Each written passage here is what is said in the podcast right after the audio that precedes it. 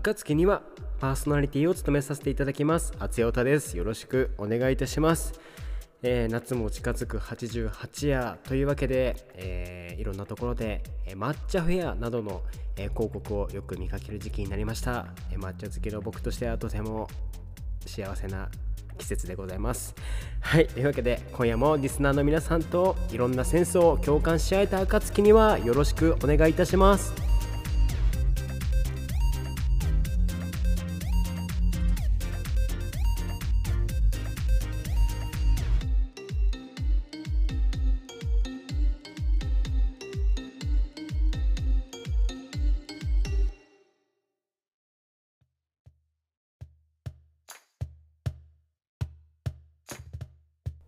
というわけで暁には、えーシーズン2シャープ3よろしくお願いいたします、えー今回の暁には繊細さんは1日9時間心を殺しているこれって詐欺なん？共感していくスタイル。厚谷太の素朴な疑問となっております。はいというわけでまず、え1つ目ですね。こちら、えー繊細さんは1日9時間心を殺している。というわけで、HSP という言葉、最近よく、目にしたり耳にしたりしますよね。はい。僕もあのなんかこうインスタグラムとか見て、こう HSP って最近よく見るなと思って、こう検索してみたらですね、イントネーションなんか おかしくなりましたね。はい。え、 Highly Sensitive Person、頭文字を取って HSP という、えー視覚や、えー聴覚などの感覚が敏感で刺激を受けやすいという特性を生まれつき持っている人のことを言うそうです。まあなんか繊細さんっていう言い方でね、えーよく書いてありますよね。はい。でまあそのね HSP という言葉最近よく聞くなと思ってでまあ調べてみてそういうことが書いてありましてねでなんかあまあいろいろと思い当たる節があると思いねあの診断サイトというものをやってみました、えー結果はい。やっぱり私 HSP でございました。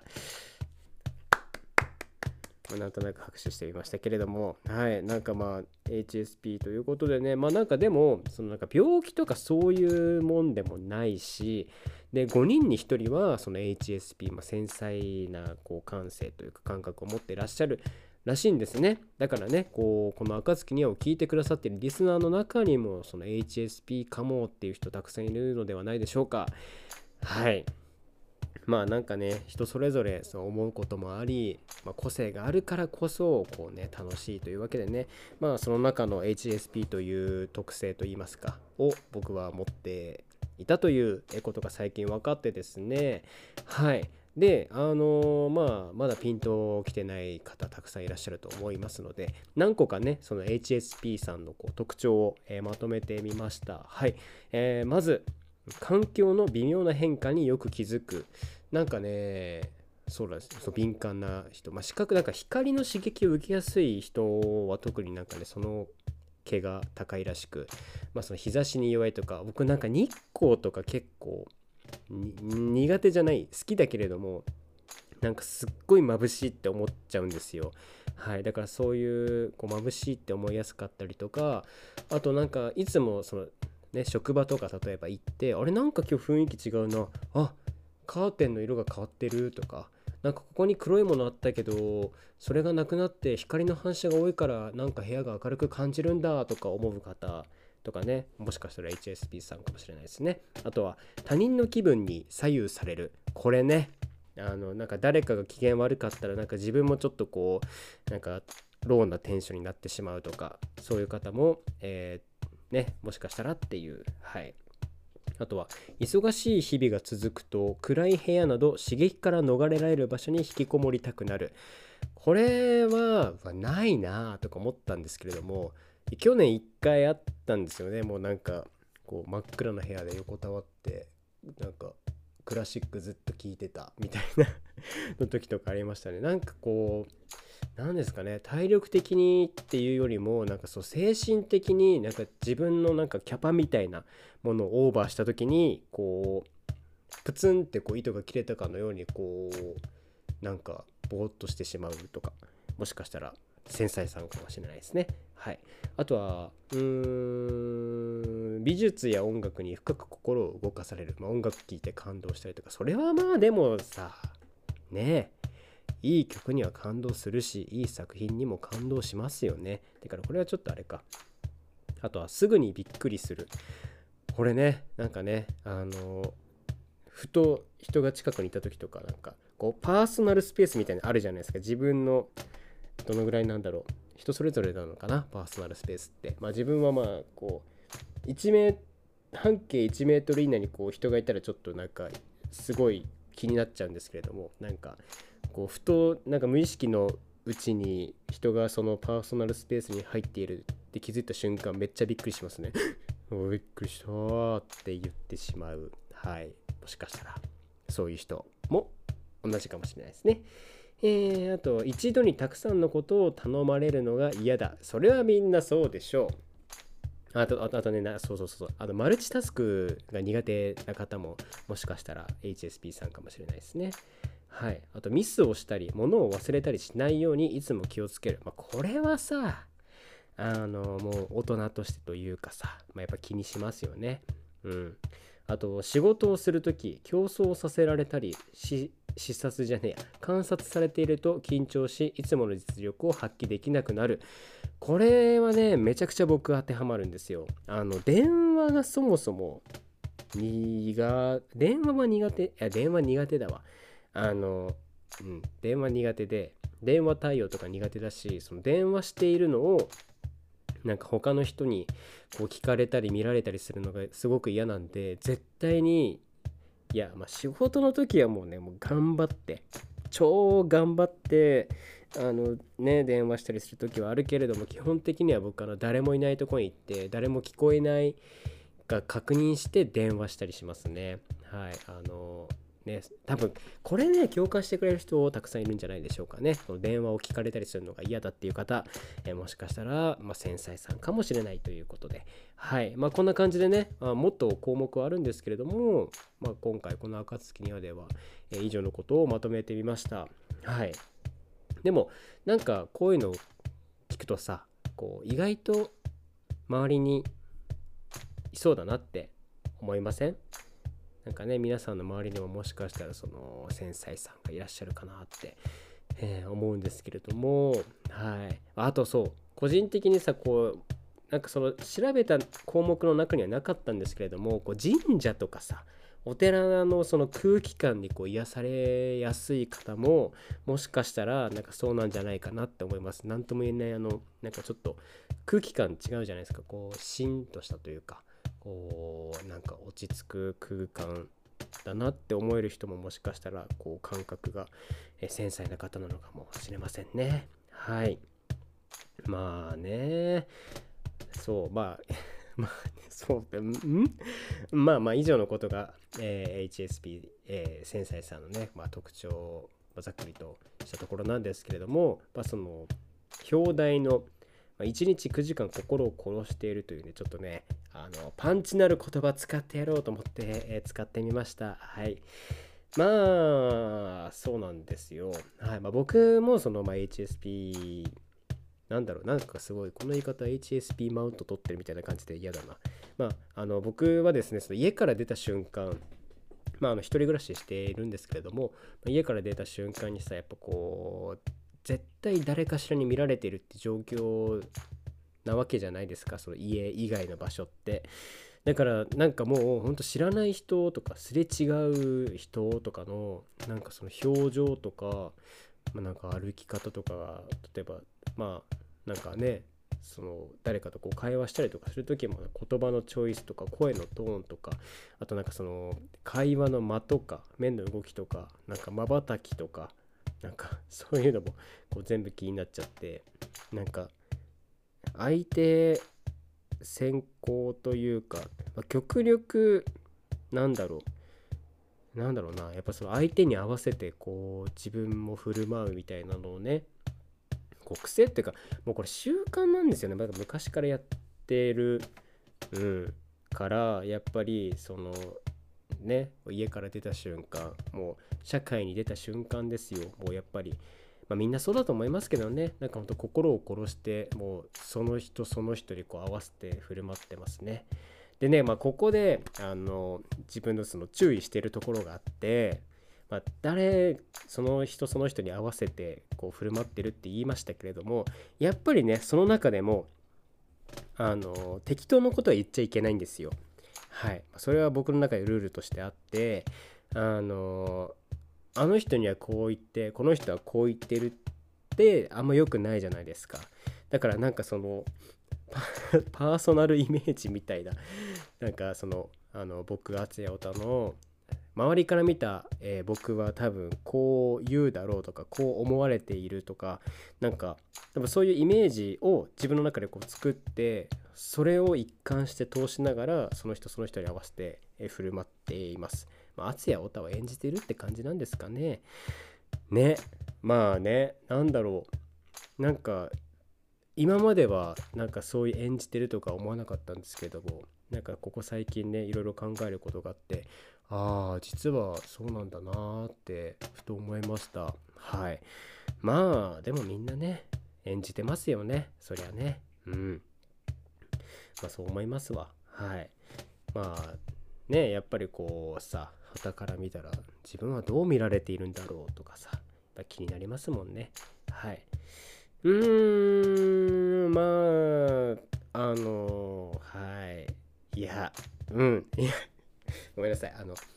なんかね多分そのこういう風になった原因っていうのを思い当たる節はあるんですけれどもちょっとね暁にはで話すにはちょっと話が重すぎるので、えー、それはちょっとねブログとかその辺に書こうと思います。はい、え付け加えてあの HSP の中にもその HSS 型とかなんかいろいろこうタイプあるらしいんですよ。で僕はその HSS 型というタイプかなってとこなんですけどなんかその特性としてはなんか刺激を求める内向型な繊細さんなんかこう繊細だからこう刺激はあんまりない方がいいのにもかかわらず刺激を求めてしまう。なんかよくこう比喩比喩っていうのかな表現に使われている言葉はなんかこうアクセルを踏みながらブレーキも踏んで生きているっていうのがその HSS 型の、え、特徴らしいんですけれどもなんかねそうなんですよ。刺激は欲しいんですよね。なんかありきたりな毎日ってとても幸せなことだとは思うんですけれどもやっぱりなんかこう何かしたいとかこう何かを求めて生きているのは確かにそうだなって思いますね。はい、でなんかまあ刺激とかってさその、まあ、人によっていろいろあるとは思うんですけれども僕にとってのその刺激っていうのはなんかこう創作意欲みたいなもので、まあ、例えばこの「暁には」もそうですしあのアパレルというか、まあ、グッズのねあのバキュームパッキングとか YouTube のおたにわチャンネルであったりとか最近始めたブログのウーブログとかなんかそういうなんかこう何かをこう新しいの作って自分で発信していきたいっていうのがその僕にとってのその刺激っていうところなのかなって、え思っております。はい。まあ、えー、ここまでね聞いてくださったリスナーの皆さんの中で HSP かなって思う方もいらっしゃると思いますし、まあ、その中でもねあ確かにわかるみたいなこう刺激欲しいもんっていうね方もいらっしゃると思うのでねまあなんかこう調べてみたら面白いかもしれないです。はい。まあ、一つ言えるのはねほんと病気とかそういうのではないのであの全然あの不安に思わなくていいことだと思います。はい。ね HSP HSS 型なんかすごいかっこいいというかなんというかなんだろう、なんていうんですかね。はい。まあでもね、この刺激、創作、刺激イコール創作意欲っていうのは多分、あの、本当に小さい頃とかレゴブロックでずっと遊んでたんですよ。レゴブロックで遊んだりとか、なんか紙でコックピット型の、コックピットもついてな、なんだろうな、まあ、ウルトラマンがすごい好きで、ウルトラマンティガー世代なんですね。で、ウルトラマンティガーがす、うろ、めっちゃ噛むやん。今日も全開で噛むやん。ウルトラマンティガがすごく好きでで憧れて紙でウルトラマンティガを作ったりとかなんか多分そういうのがねこうその刺激を求める、えー、原点かなって思っております。はい。うん。まあそんなわけでねあの強引に今まとめに入りますよ。はい。まあそんなわけでねこう目にした情報であったりとか自分自身の問いかけの中でなんかこうどうしても僕の癖としてはなんかこうネガティブに捉えちゃうとかあとなんかねすごいね責任感をやたら感じてしまう人も、ま、特徴かなって思うんですけれどもなんかそういうのをねこう開き直るというかなんかできないもんいや無理なもんは無理みたいなのをねこうはっきりこう選別してなんかね無理やり取り繕うのではなくこうポジティブにあこういうことかなるほどねみたいな感じでね、えー、楽しく生きていこうと思います。はい。もうポジティブ大事。本当に。いや本当にねメンタルってすげえ大事だなって思いました。いろいろこうやっぱり病む時病む病むじゃないな、まあ、こうマイナスになる時もあるけれどもやっぱりね基本的にはプラス思考で、えー、やっていければなって思っております。はい。明るく前向きな2022年をね皆さんで皆さんでじゃない皆さんと一緒に過ごしていこうと思います。はい。まあ本当にリスナーの皆さんもね、もうこれを聞いてなんかこう、自分はとか思ってる方もしいらっしゃったらね、そんな自分を苦しめるような考え方とか自虐とかそういうのはね、こうやめるように、まあ、なかなかね、やめた方がいいって言われて、分かりましたじゃあやめますって言ってできるもんじゃないからなんか少しずつなんかそういう苦しいこととかをこうねいい意味でこう軽く捉えつつ自分らしい生き方を探して、えー、幸せな生活をしていければなと思っております。はい、えー、以上繊細さんは1日9時間心を殺しているでした。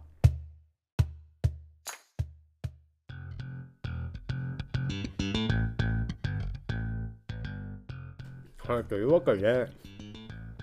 愚痴です。愚痴これ愚痴を聞いてくださいよ本当に。さもうねあのそういう話嫌いな方はちょっと飛ばしていただいてすいませんね。はい。これって詐欺なんっていうことで。いやびっくりですよ。本当にさ今までさ詐欺になんてかからないでしょそんなとかさ思ってたんですけれども。もうね、あのね、すごいっすよ。秀逸と言っていいほどね、なんかもうね、いやー、ほんと自分が滑稽すぎて許せんわ、マジで。なんかね、1週間で2回、2週間？かな、ま、1週間中で2回こう、騙されたというかさ、1個は騙されたというかなんていうかあれなんですけど、1個目がさ、あの、アマゾンで、えっと、まあ、妹の誕生日プレゼントを買ったんですよ。はい。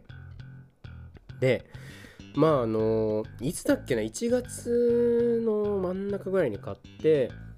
で、なんか海外行ってから取り寄せかなんかで輸入しなきゃいけないからちょっと時間かかりますってなっててそれでもいいって聞いたらいいよって言ってたからじゃあそれ買うわって言って購入してで予定だと2月のまあ、上旬には届くっていうね、えー、予定で。でも全然気にしてなかったんですよ。買ってあじゃあ2月ぐらいに届くんだと思って。でもそこで終わりと思ってたんですよ。そしたらねあのいつ？4月の頭？妹からあの連絡来て。なんかまださあのこの前話してたプレゼント届いてないんだけどもし騙されてるんだったらなんかその返金手続きとかなんかそういうのやった方がいいよって連絡来たんですよ。でえ？まだ届いてないの？あれ？ってなって。であそっかじゃ分かったごめんって言って別の探してじゃあ別の買って送るわって言ってまあそれはねあの、別のところで買って。まあ無事届いたんですけれどもいやてか早く言えばよくね。もっと早く言えよ妹。おい。まあまあまあまあそれ置いといて。で届いてないってなってじゃあ返金のなんかメッセージのなんかやり取りしようと思って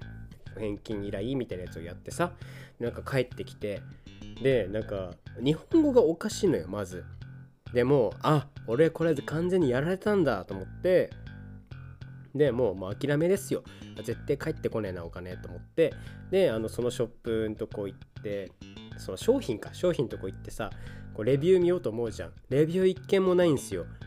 ああくそー甘い俺ってなってさ本当にすごい今思い思い返してみれば思い返してみればというかその改めて見たらさもうショップ名とかもなんかよくわかんない英語の羅列ででレビューも書いてなくてで絶対怪しいじゃんそんな。なんで思わなかったんだろうと思ってさだから本当にその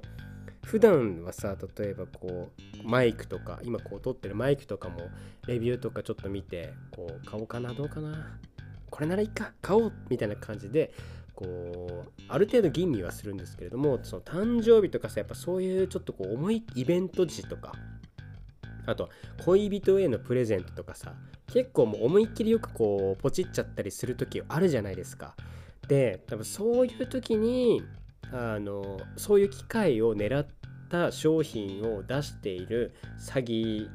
グループというかなんかそういうのって多分多いと思うんで本当になんかこう買う時はレビューとか見たりとかあのショップを調べてみたりとかしてから購入した方がいいなって思いました本当皆さんも気をつけてくださいまあ大した額じゃないから良かったとはいえなんかね騙されたことがショックだったはいまあね EC サイトね便利だけれどもまああのすぐね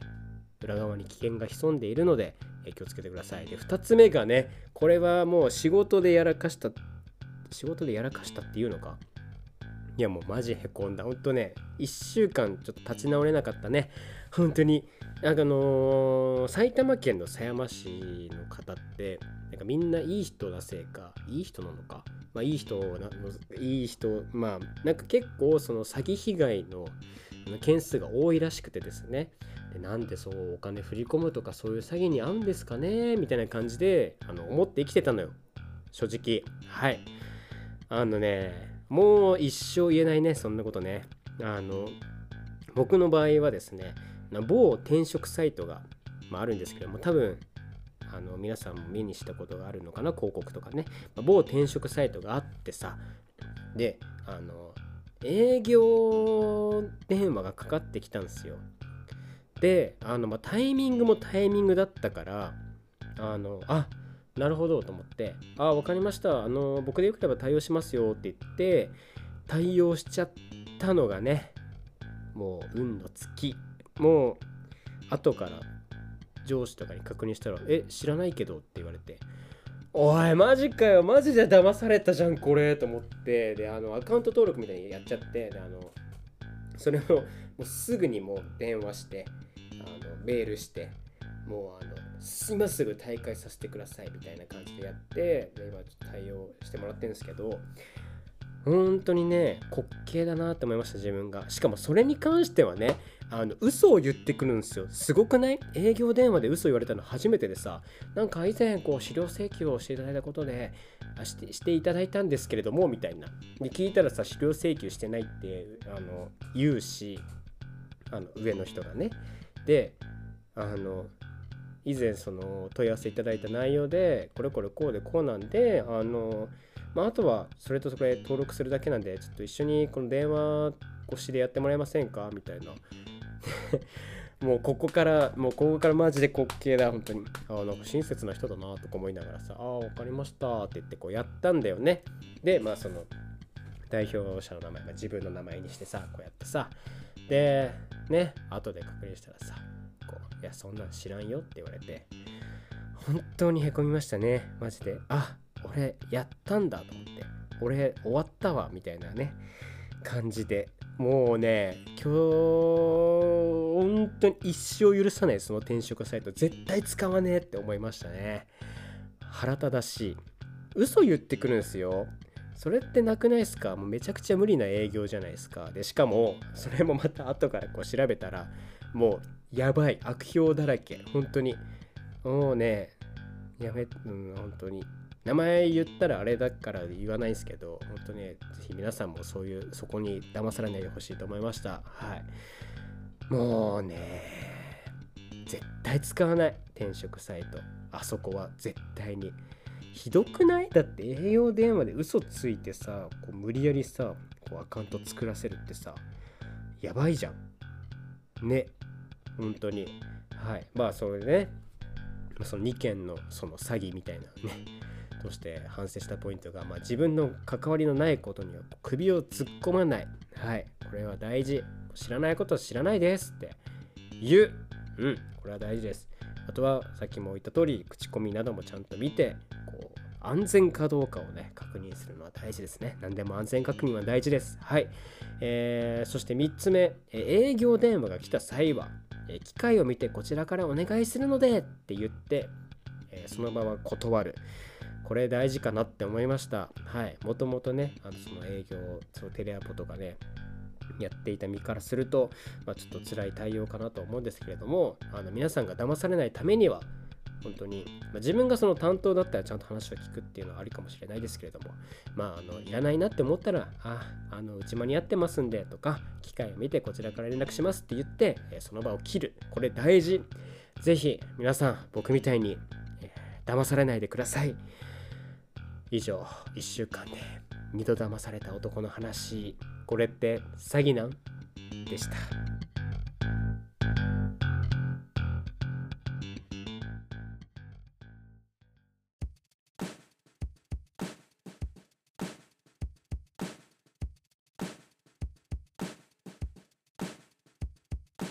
厚谷太の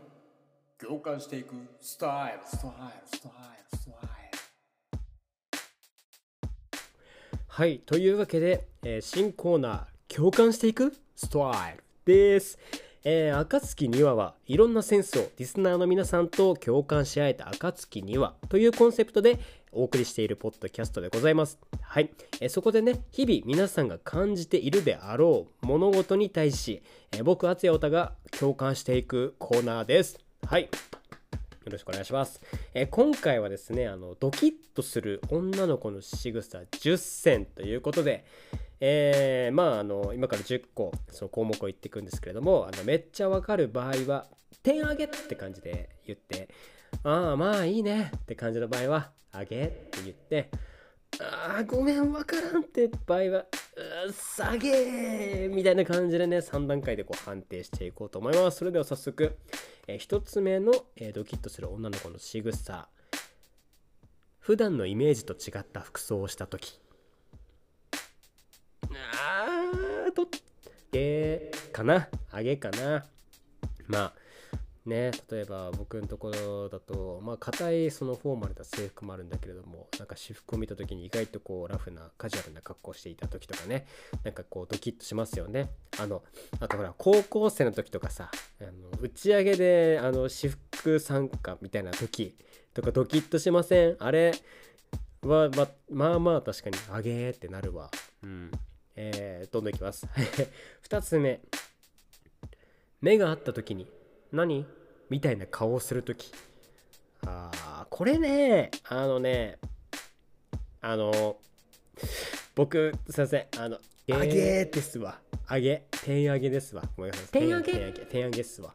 これね、あのね、ちなみにあの別のその男の子にね、こう聞いた時はね、あの、いや、わからないっすね、みたいな。逆にあの、お父さんなんかちょっと、引くわ、みたいな感じで言われたんだけれども、これね、いいんですよ。はい。大学の時だったかな。なんかこう、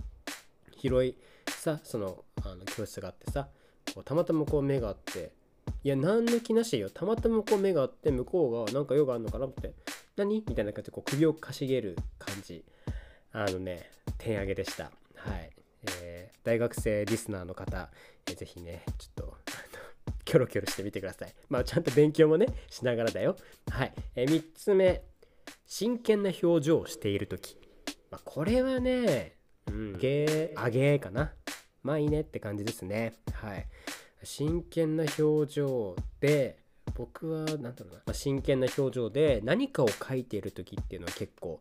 まあ、ドキッとするかな。はい。なんかやっぱいいですよね。何かにこう、向き合う姿って、男女関係なく素敵ですよ。はい。えー、4つ目、すれ違った時に、女子って匂いがした時、点上げはい、点上げですね。はい、キモくてごめんなさい。はい、これはね、なんかやっぱね、こう、絶対男からはしない、こう、香りってあるじゃないですか。女性リスナーの方はね、ちょっとね、こう分かりかねる方、たくさんいらっしゃると思うんですけれども、なんかやっぱ、あるよね。ね。そう、こう、なんか、あ、女の子だ、みたいな感じのやつ、点上げ。はい。えーこれ以上ねあの傷を深くする前に、え5つ目。元気よく食事をしている時。これはねまあうん。えー、あいいね。揚げって感じかな。はい。まあやっぱさこうさ「うわーご飯だいただきます」みたいな感じでこう食べるのなんかいいなって思います。なんかこうなんだろうな。やっぱその食欲というその欲求を満たしている瞬間だよね。だからね。だからそっかって考えるとなんかちょっと話ずれますけれども食欲とえー、あとなんだ。え？三大欲求ってなんだっけ？食欲と睡眠欲と性欲か、まあ、このねそう欲求を満たしてる時って多分可愛いなとか思うんでしょうねきっとね、まあ、食欲に関してはね。あの確かに食べている姿は可愛いと思います。はい。えー、6つ目。服の袖を伸ばして熱いマグカップとか持っている時。うーんこれはなすいません。下げ下げかな。なんかあざといって思っちゃうかな。なんかさなえー、どうえー、なんかなどうなんだろうな。でもこうやっぱ暑いもん暑いから服の袖を伸ばして持つのはでもしょうがないか。でもさなんかさこう両手でこう持ってさいや両手で持てんで持たんでええやんって思っちゃうのね。そう取っ手だけ持てばよくねって思うし肩をすくめてこうさふうふうみたいな。あれはあざといですよねさすがにね。うんまあちょっと詐欺ですかね。すいません。はい、え7個目。爆笑。あーあげ。って感じかな。うん。まあいいなって感じかな。なんかやっぱ笑ってる人を見ると幸せになりますよね。なんかその純粋なその人をバカにしている笑いとかじゃなくて普通に笑いなんか笑ってる笑顔は大事。はい。8個目寝顔、まあ、授業中の歌種とか。もうこれもさっきのあれか。食欲睡眠欲の睡眠欲の方か。その睡眠欲を満たしてる時の顔ってことですよね。まあそれは可愛いですわはい。可愛いかな。点上げかな。あんまり見れるもんじゃないから女の子の寝てる姿って。あの終電とかのあの酔いつぶれて寝ている女の子の顔とかじゃなくて純粋なその睡眠の顔。うん可愛いと思います。点上げですかね。あ違う上げか。上げですかね。はい、えー、9つ目。文字うん。これは僕点上げ。なんか文字フェチってあるんですかねなんかねあの女の子の書く字好きなんですよ。なんか丸っぽいフォントというかなんだろうなその普通の何気ない文字が好きでそう例えば領収書を書く時の字とかなんかこう何かを提出する際に書く字じゃなくてなんか自分のノートとかにこう書くようななんかプライベート文字みたいな。プライベート文字ってないや。まあその、うん、なんか自分用にこうメモとか取ってる時の女の子の字がすごい好きなのでこれはまあ点上げですわ。はい。まああの文字ね女の子の文字可愛いよねって思ってる方たくさんいらっしゃると思います。そして最後、えー10手を合わせていただきます。ごちそうさまでしたっていうやつ。これ点上げですね。あのやっぱりそういうマナーというかなんかちょっとしたねあの何気ない作法とかなんか所作がね綺麗な人はとてもえ素敵だなって思います。これは点上げでございます。はい。まああこれで10個か。そう10個ね。はい、えー今回の、えー共感していくスタイルはですねドキッとする女の子の仕草10選ということで、えーやってきたわけですが、えーリスナーの皆さんでこうね深く共感している方いらっしゃいますかね。はい、まあ、趣旨としては僕があの皆さんのこの意見に対して共感していくっていうスタイルなんだけれどもまあ意外と僕なりに共感というかあ分かるわーって結構盛り上がった、えーお題ではありました。はい。これ締め方どうすればいいんだ？うーん。あうんそうですね。はい。まああのー今回はまあ割とネットでこう調べて、えーいろんなものをこうピックアップして、えーで僕は共感していったっていう形にはなるんですけれども、えーこれ共感してほしいなっていうお題とか、えーあるリスナーの皆さん、えコメントなどで書いていただければ、えーこのね共感していくスタイルというコーナーで、えー取り上げさせていただきたいと思っておりますのでぜひ、えーコメントお待ちしております。以上共感していくスタイルのコーナーでした。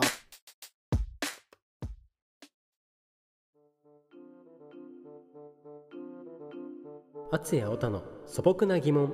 テーマなぜアイドルにハマるのか。というわけで、えー今回はですね、えー私厚谷太の素朴な疑問なぜアイドルにハマるのか、えー調べてまいりました。それを皆さんにお伝えしていこうと思います。ビシはい、えというわけでね、まあ、僕もそのいわゆるそのアイドルオタドルオタ活動をやってきた身でございまして確かにねなぜこうハマるのか気になったわけですよ。え調べました理由がですね、えー今回は4つにまとめました。はい。えまず1つ目、えザイオンス効果。なんかかっこいいですね。強そう。単純接触効果ということで、えーはい。というわけで、えー好感度を持つきっかけはその対象と接触した回数に関係するという効果えそれをザイオンス効果単純接触効果というふうに言いますはいまあいわゆるですね特に好きでもなく興味もなくてもこう何度も見るうちに好きになっていく、まあ、例えばさ「M ステ」を毎週見ているとして毎週「M ステ」にそのアイドルが出ていったらあのその接触回数自分がその子たちを見た回数がどんどん増えていって興味なかったけれどもなんかこう好きになっていくっていうのをザイオンス効果というらしいです。はい、まあ、僕のそのアイドルハマった最初はそう AKB かな？AKB にハマったんですよね。でその時って確かねリバーとかあのーリリースしたぐらいの時ででやっぱテレビとかもすごくよく出るようになってあれすごいよね。あの辺からさマジスカ学園とかさドラマが始まったりとかしてさあと AK ビンゴとか夏とかあとなんだっけなんかなんだっけな週刊 AKB とかいろいろこう見てましたね。はい。まあやっぱどんどんこうさ見るうちに好きになっていくって感じ。まあそれがザイオンス効果。まああのね見ていくうちにどんどん好きになっていくっていうのもまあそのアイドルにハマる理由の、えー一つですね、えーそして二つ目、えー理想の異性、ま、好きな異性を見ることで、えーその自分の日々の生活においてまあ絶対起きないであろう刺激みたいな欲求を満たすようになるということで、えー例えばその好きな人とかこういない自分がこうそのアイドルを見る瞬間はなんかそのあ好きな子と一緒にいるとか好きな子を見ているみたいななんかそういう喜びに近いこう刺激みたいなものに変わるらしく雑誌とかテレビとかでその好きなアイドルを見ることであのーなんだろう恋愛疑似恋愛みたいなこう刺激を与えられるのかな？与えられるっていうかそのもらえるのかな？だからこう本能的にそのアイドルを見ちゃうみたいなね感じになるそうです。はい3つ目、えー好きなアイドル、まあ、異性ですね。を見ることで、快楽ホルモンと言われるドーパミン、そしてセロトニンという幸せ物質が脳内で分泌される。あこれが刺激ってことか。じゃ実質3つってことか。うん、なんかそのアイドルを何度か見るうちにどんどん気になってって好きになってそのアイドルを見ることで幸せホルモンとかいろいろ分泌されると。はい、でねその快楽ホルモンと言われるとまずドーパミンが分泌されるとやる気が出るらしいです。はい、だから僕野球高校野球やってる時めっちゃ AKB 聞いててなんかなんかなんでこんなアイドルソングを聴くとなんだか元気になれるんだろうって思ってたんですけどその理由がそれですね。はい。あの曲の主張をすることでその好きなアイドル、まあ、好きな異性を想像まあてかそもそも曲てかその好きなアイドルが歌ってるから、まあ、その人の声を聞けてるっていう段階でもうドーパミンがこう分泌されやる気アップっていう図式に、えーなるんじゃないでしょうか。よくできてるよね。アイドルソングってね。いやだからさそのアイドルの応援ソングとか絶対強いじゃん。あとはなんかこう AKB で言うとチーム B の初日とかね。あの名曲とかも。あれもなかなかなんかすげえこう精神的に人気な理由があるんじゃないかなととても思いました。はい、えそして、えセロトニンという幸せ物質。これがね分泌されると恋愛をしている感覚に似た状態になるらしいということでまあその毎日例えば、えー乃木坂さんを見たりとか BTS を見たりとかすることによってなんかこう疑似恋愛をしてるような感覚になり私毎日リア充俺って幸せだなみたいな感じになるらしいです。はい、そういう気持ちになるらしいです。はい。えそして4つ目、え対象のアイドルを推してる自分が本当の自分っていう、なんか自分のその個性として捉えるっていうのも、あの、アイドルにはまる理由なのかなっていうとこですね。うん。この子が元気なら俺も元気とか、今日も一日頑張るぞいみたいな、なんか、この子を推してるからこそ俺は今輝いていてこの子なしではもうダメだみたいな特性特性じゃないやそういう考え方捉え方っていうのも、まあ、アイドルをはまはまっているアイドルにはまっている理由なのかなっていうところですね。はい。あとそのアイドルファンに多い特性としてはあとなんか体育会系の方が多いらしいですね、まあ、これは多分気持ちがこう熱い人が多いのかな。うん。まあ、あとは、奉仕精神が強い。これはどういうことだ？あ、あれかな？その応援したいとか、僕が応援すれば、この子はもっと、なんか、売れるみたいな感じなんでしょうかね。あとは、ストレスを抱えている人が多い。あー、ん？あ、自分になんかその、なんだろう、こう、ウィークポイントとか感じている人で、なんか自分にない自分がに自分にないとかあと自分が欲しいと思っているなんかチャームポイントを持ってるアイドルを見ることでなんかその自分もなんかそのチャームポイントを持ってるんじゃないかなみたいな感覚に陥るからハマるっていうことなんですかね。まあ、自分にないものをそのアイドルが持ってるからこう推したくなるとかそういう特性なんでしょうかね。はい、あとは恋愛恋愛経験に乏しい人が多い。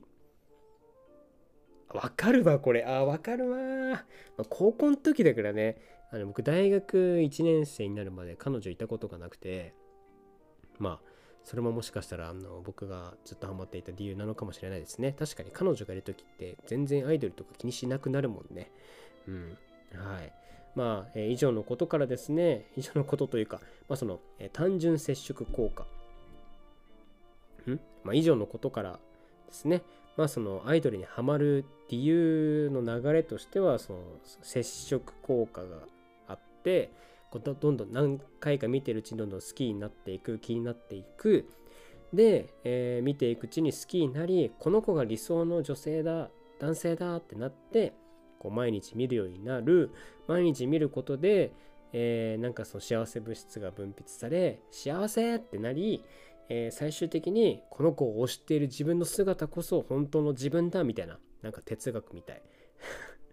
アイドルとは哲学なのかもしれないというわけではい。まあねその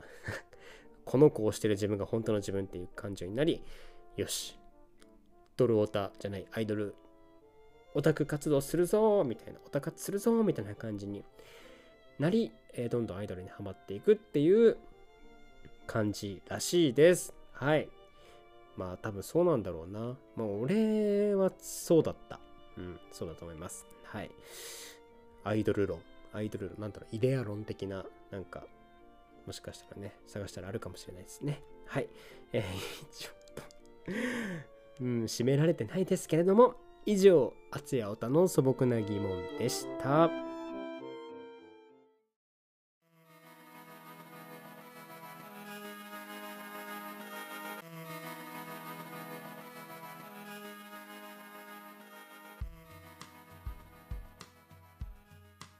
暁にはエンディングのお時間でございます。はい、えー最後までお付き合いいただきありがとうございます。いやーね、今回はでも喋りに喋り倒しましたが、えーいかがでしたでしょうか？いかがでしたでしょうかというか、はい、まあ、本当になんか今月4月、まさかね、こんなにいろんなことを感じるとは。ああ、マジで、まあ、本当騙されたのは本当にね、ショック。なんか、あの、実害をまだ被ってないから、被っとるやん。お金取られてるじゃん。被ってましたわ。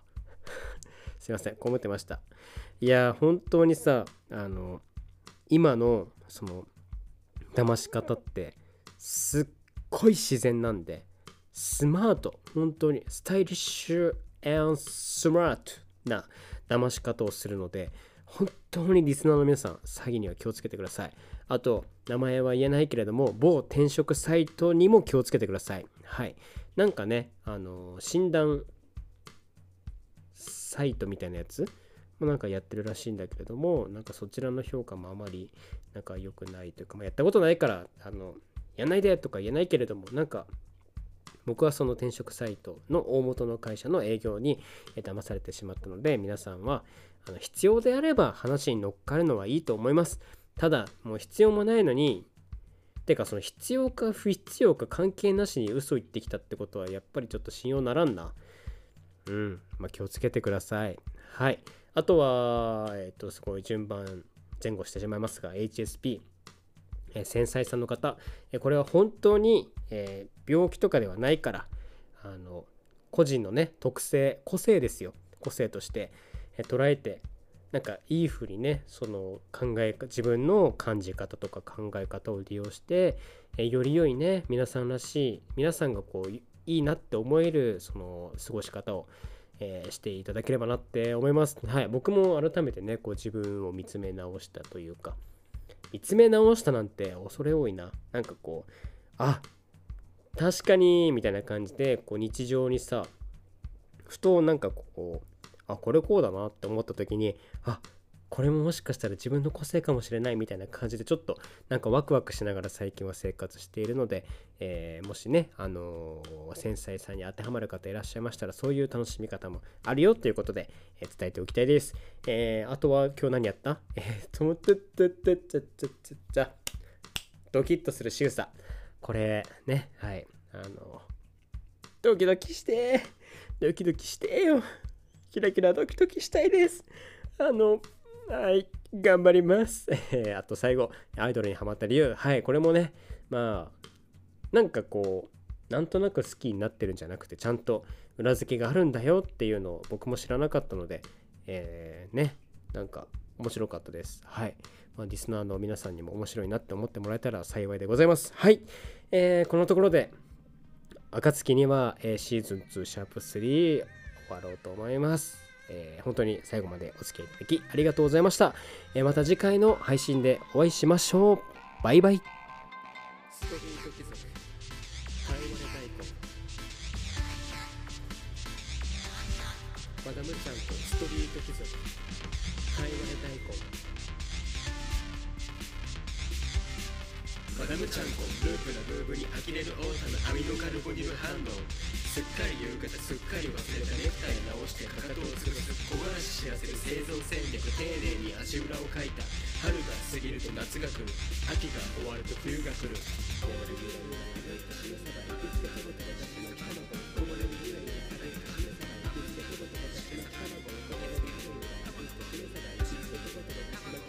木漏れ日ゆらゆら炙ったしめ鯖行きつけトマトのだし巻き卵生きがい感じるすき焼きそのも相手の様子をノスタルジックに熱々たっぷり食い倒れどんどんで飲まれて有限感じ美味しか正義であっぱれ日本この世面うつつに流れる有限渋い空気僕の草枕は哀愁わびさびいただきます生きがい感じるすき焼きそのも相手の様子をノスタルジックに熱々たっぷり食い倒れどんどんで飲まれて有限感じ美味しか正義であっぱれ日本この世面うつつに流れる有限渋い空気僕の草枕は哀愁わびさびいただきますます。いただきます。よいしょ。